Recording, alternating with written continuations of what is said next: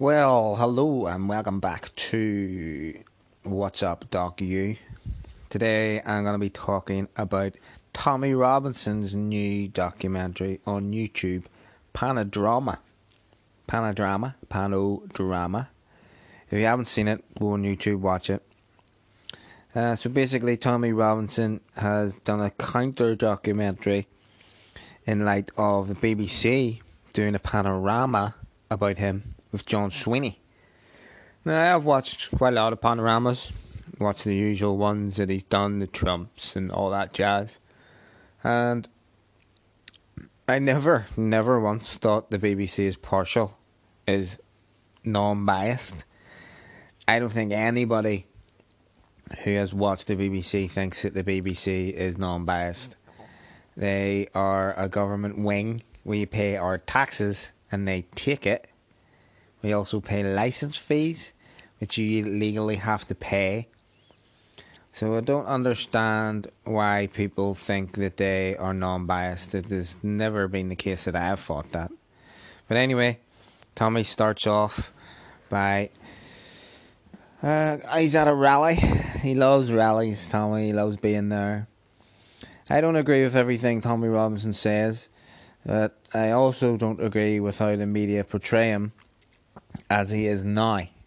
He may have started as the EDL leader in the public eye, but now it seems to me, whenever I listen to him, the guy talks a lot of sense. He talks about things that people don't want to talk about, that the media are scared to talk about.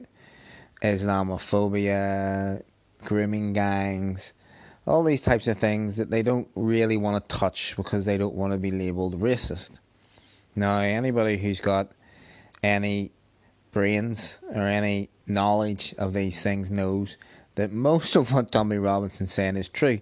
The guy knows the Quran better than most practicing Muslims, and he's read it multiple times. He's met with imams and he's met with scholars and he's discussed the ins and outs of the religion.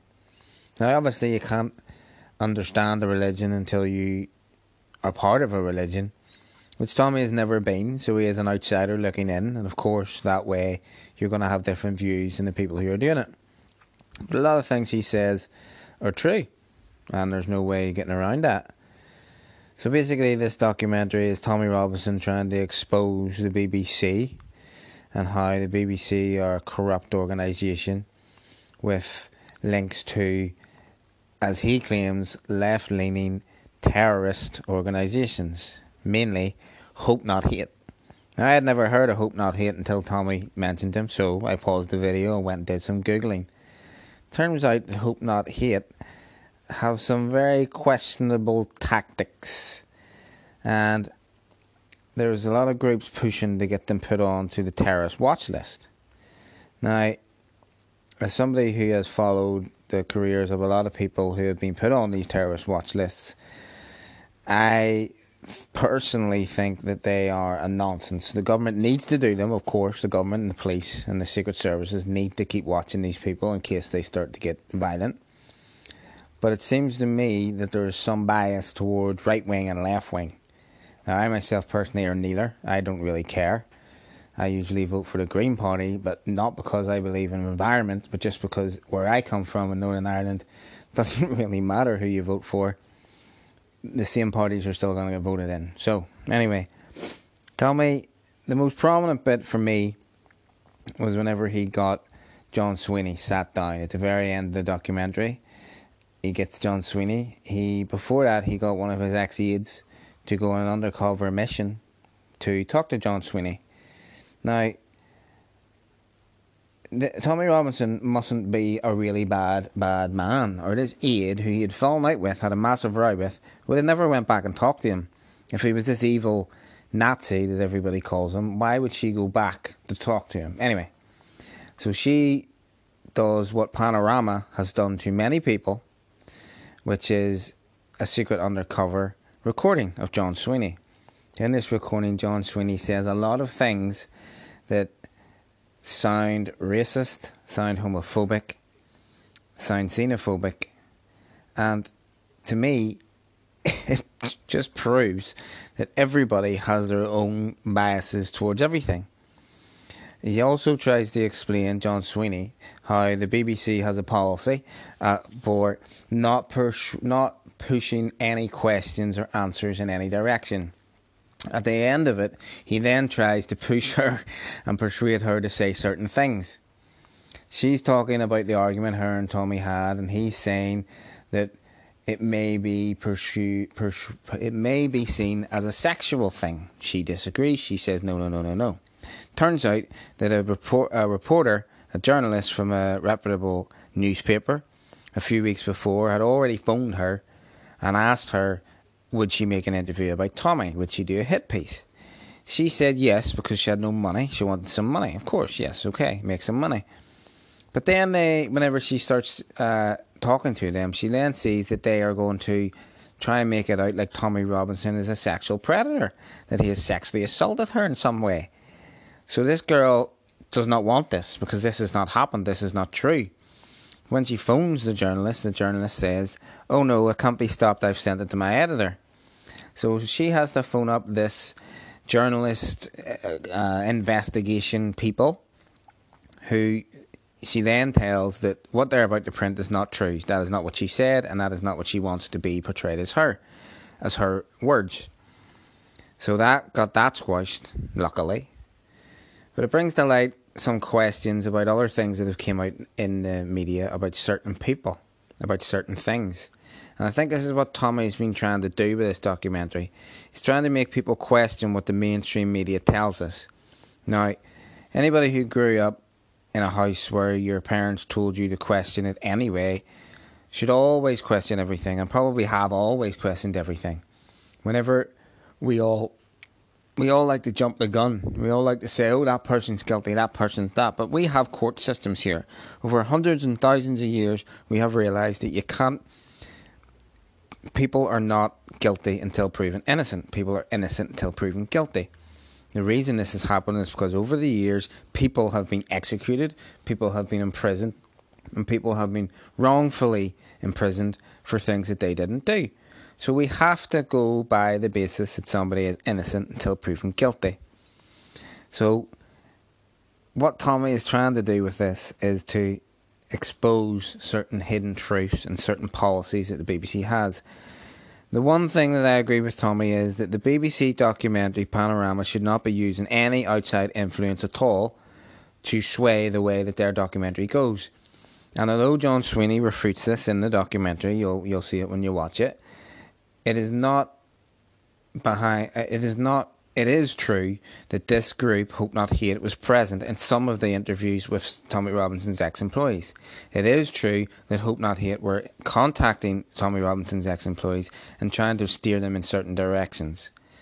There was a lot of allegations in this documentary.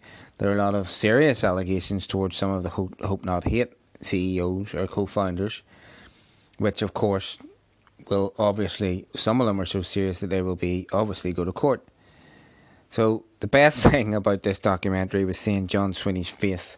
Now I've watched a lot of do- panoramas where John Sweeney has done this exact thing to other people.